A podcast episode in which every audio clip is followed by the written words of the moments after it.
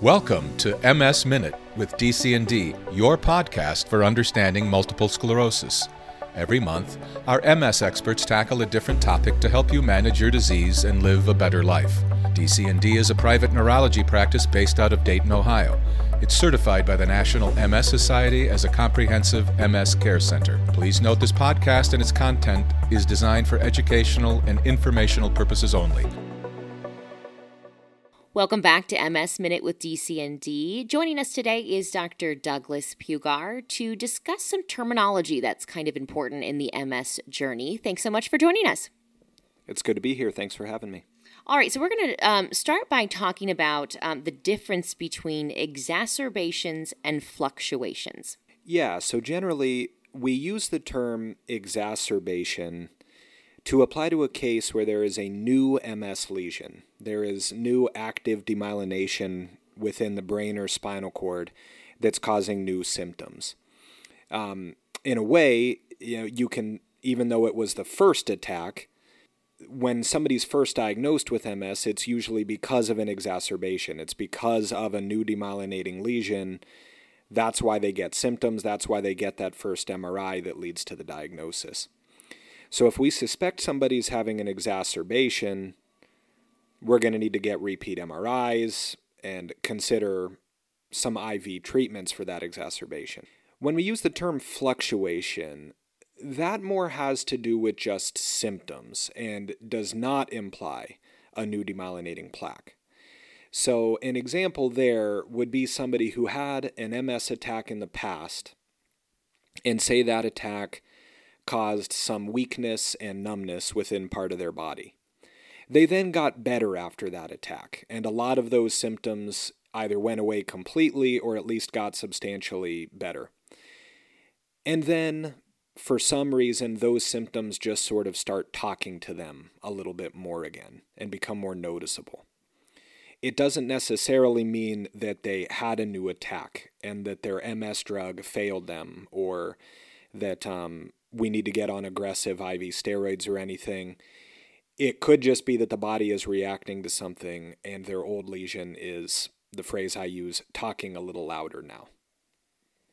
So, as a patient, is it easy to distinguish between the two?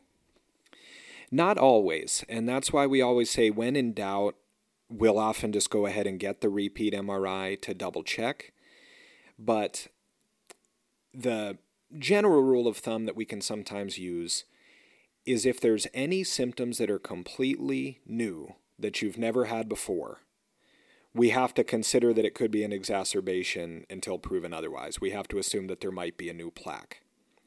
Versus if every single symptom you're experiencing has been something that you've experienced once before and now it's just a little louder, there's a good chance that that might be more of a fluctuation.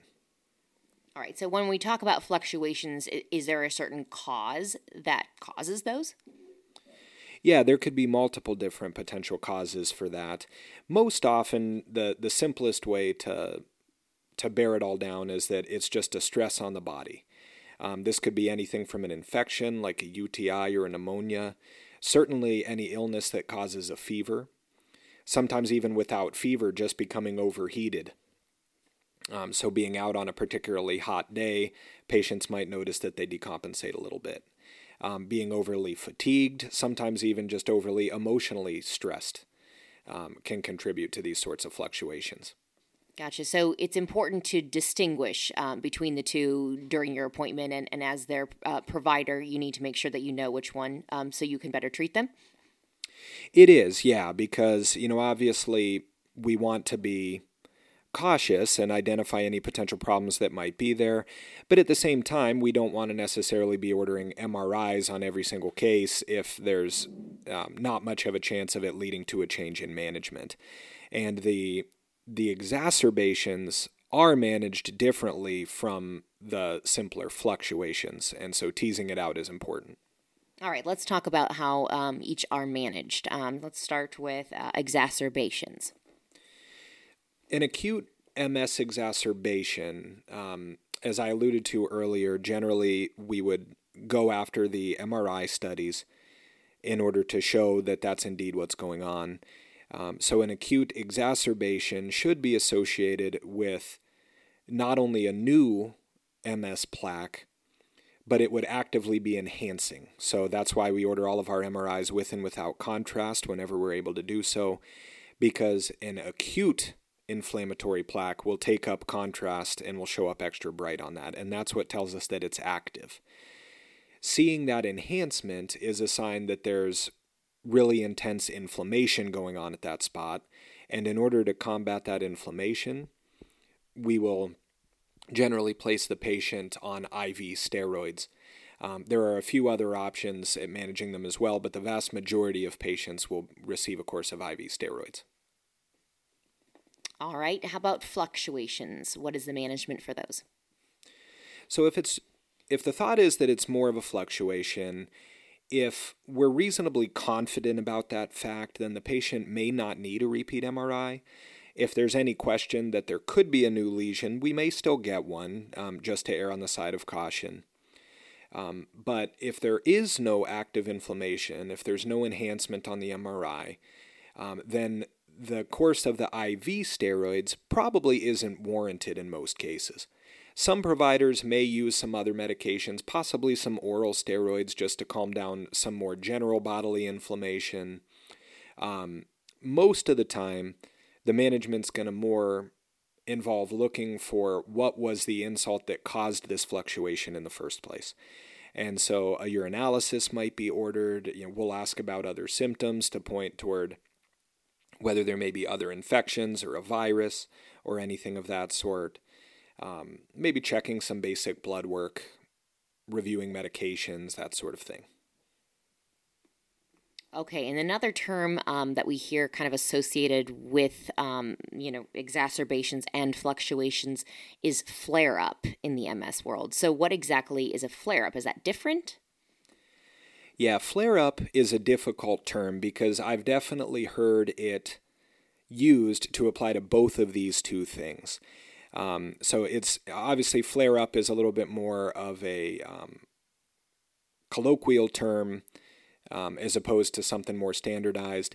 So I've heard patients use it to describe a clear fluctuation. So they'll say, My symptoms are flaring up. They're all symptoms that they've had before. Um, but then even doctors will sometimes use the term they're having an MS flare. And what they really mean is an acute exacerbation associated with a new lesion. Um, so whenever I hear that term, whether it's used by a, another physician who's discussing a case with me or a patient who's referring to their own symptoms, I immediately ask for clarification um, to try to distinguish exactly which one of these two things they mean. And finally, what kind of advice would you have to patients out there, uh, you know, when discussing these things with their um, providers? So generally, I would just say, you know, the more details, the better. So, um, you know, don't be afraid to reach out to your provider. Let them know exactly what's going on.